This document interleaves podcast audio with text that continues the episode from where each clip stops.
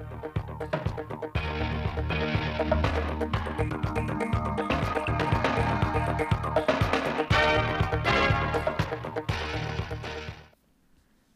chào quý vị và các bạn đến với bản tin thời sự trực tiếp mười sáu giờ ngày hai mươi tư tháng mười một của Đài Phát thanh và Truyền hình Thanh Hóa. Chương trình đang được thực hiện trực tiếp trên sóng ép em tần số chín mươi hai phẩy ba mê ga héc. Sáng hai mươi tư tháng mười một, Thường trực Hội đồng Nhân dân tỉnh, Ban Tuyên giáo Tỉnh ủy, Sở Thông tin và Truyền thông đã tổ chức hội nghị thông báo dự kiến nội dung chương trình kỳ họp thứ mười bảy Hội đồng Nhân dân tỉnh khóa mười tám, đánh giá hoạt động báo chí tháng mười một năm hai nghìn không trăm hai mươi ba và nhiệm vụ trọng tâm tháng mười hai.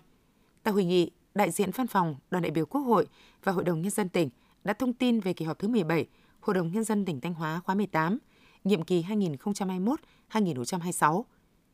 Theo đó, kỳ họp tổ chức trong ba ngày từ mười hai đến mười bốn tháng mười hai tại Trung tâm Hội nghị hai mươi lăm B của tỉnh.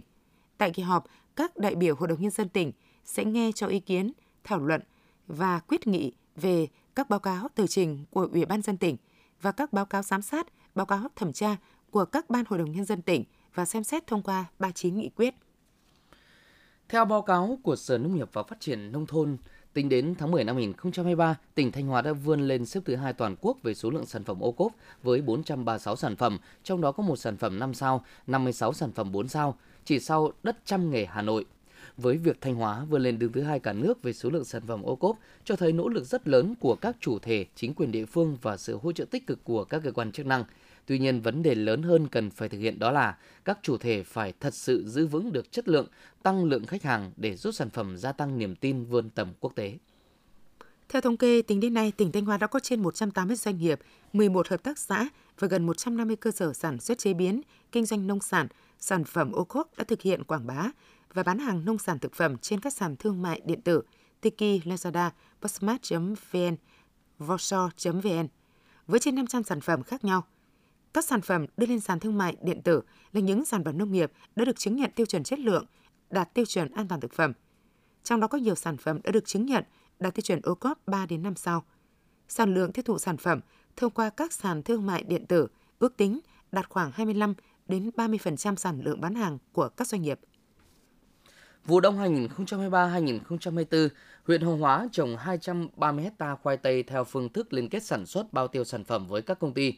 Theo thời vụ, khoai vụ đông tập trung trồng từ hai mươi lăm tháng mười đến hai mươi tháng mười một năm hai nghìn không trăm hai mươi ba. Đối với khoai tây phục vụ chế biến trên đất màu trồng từ mùng năm tháng mười một đến mười lăm tháng mười một năm hai nghìn không trăm hai mươi ba để hạn chế nứt củ khi gặp mưa vào cuối vụ. Hiện cơ bản, nông dân ở các xã trong huyện tham gia liên kết sản xuất đã cơ bản xuống giống theo khung thời vụ. Các giống khoai tây chủ lực được các doanh nghiệp cung cấp cho người dân trồng như Marabel,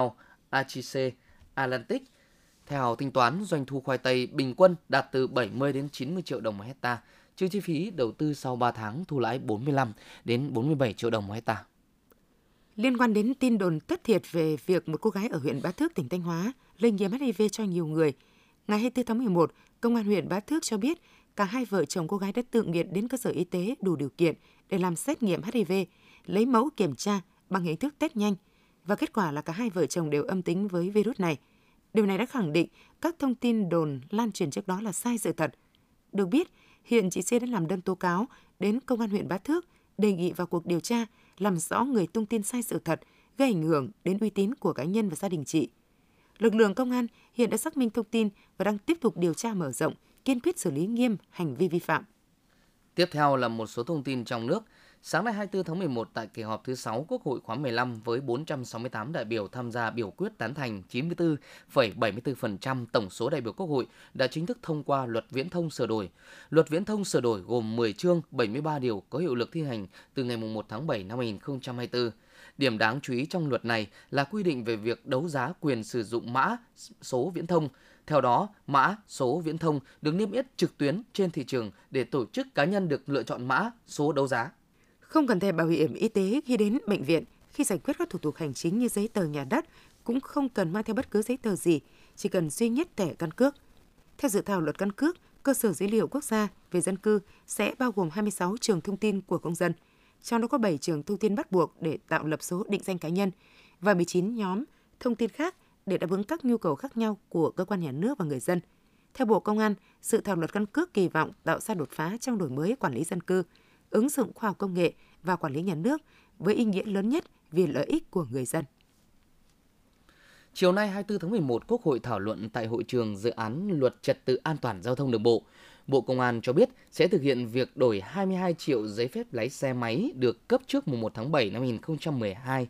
Nhiều đại biểu cho rằng với lệ phí hiện nay là một trăm ba mươi lăm nghìn đồng, việc đổi giấy phép lái xe sẽ gây tốn kém. Giải trình về vấn đề này, Bộ Công an cho biết việc này phù hợp thực hiện nghiêm chủ trương của Đảng, Nhà nước và chỉ đạo của Chính phủ, các quy định pháp luật hiện hành về việc chuyển đổi số, đồng bộ hóa dữ liệu định danh, xác thực điện tử, phục vụ công tác quản lý nhà nước, phục vụ người dân thực hiện giao dịch trên môi trường điện tử.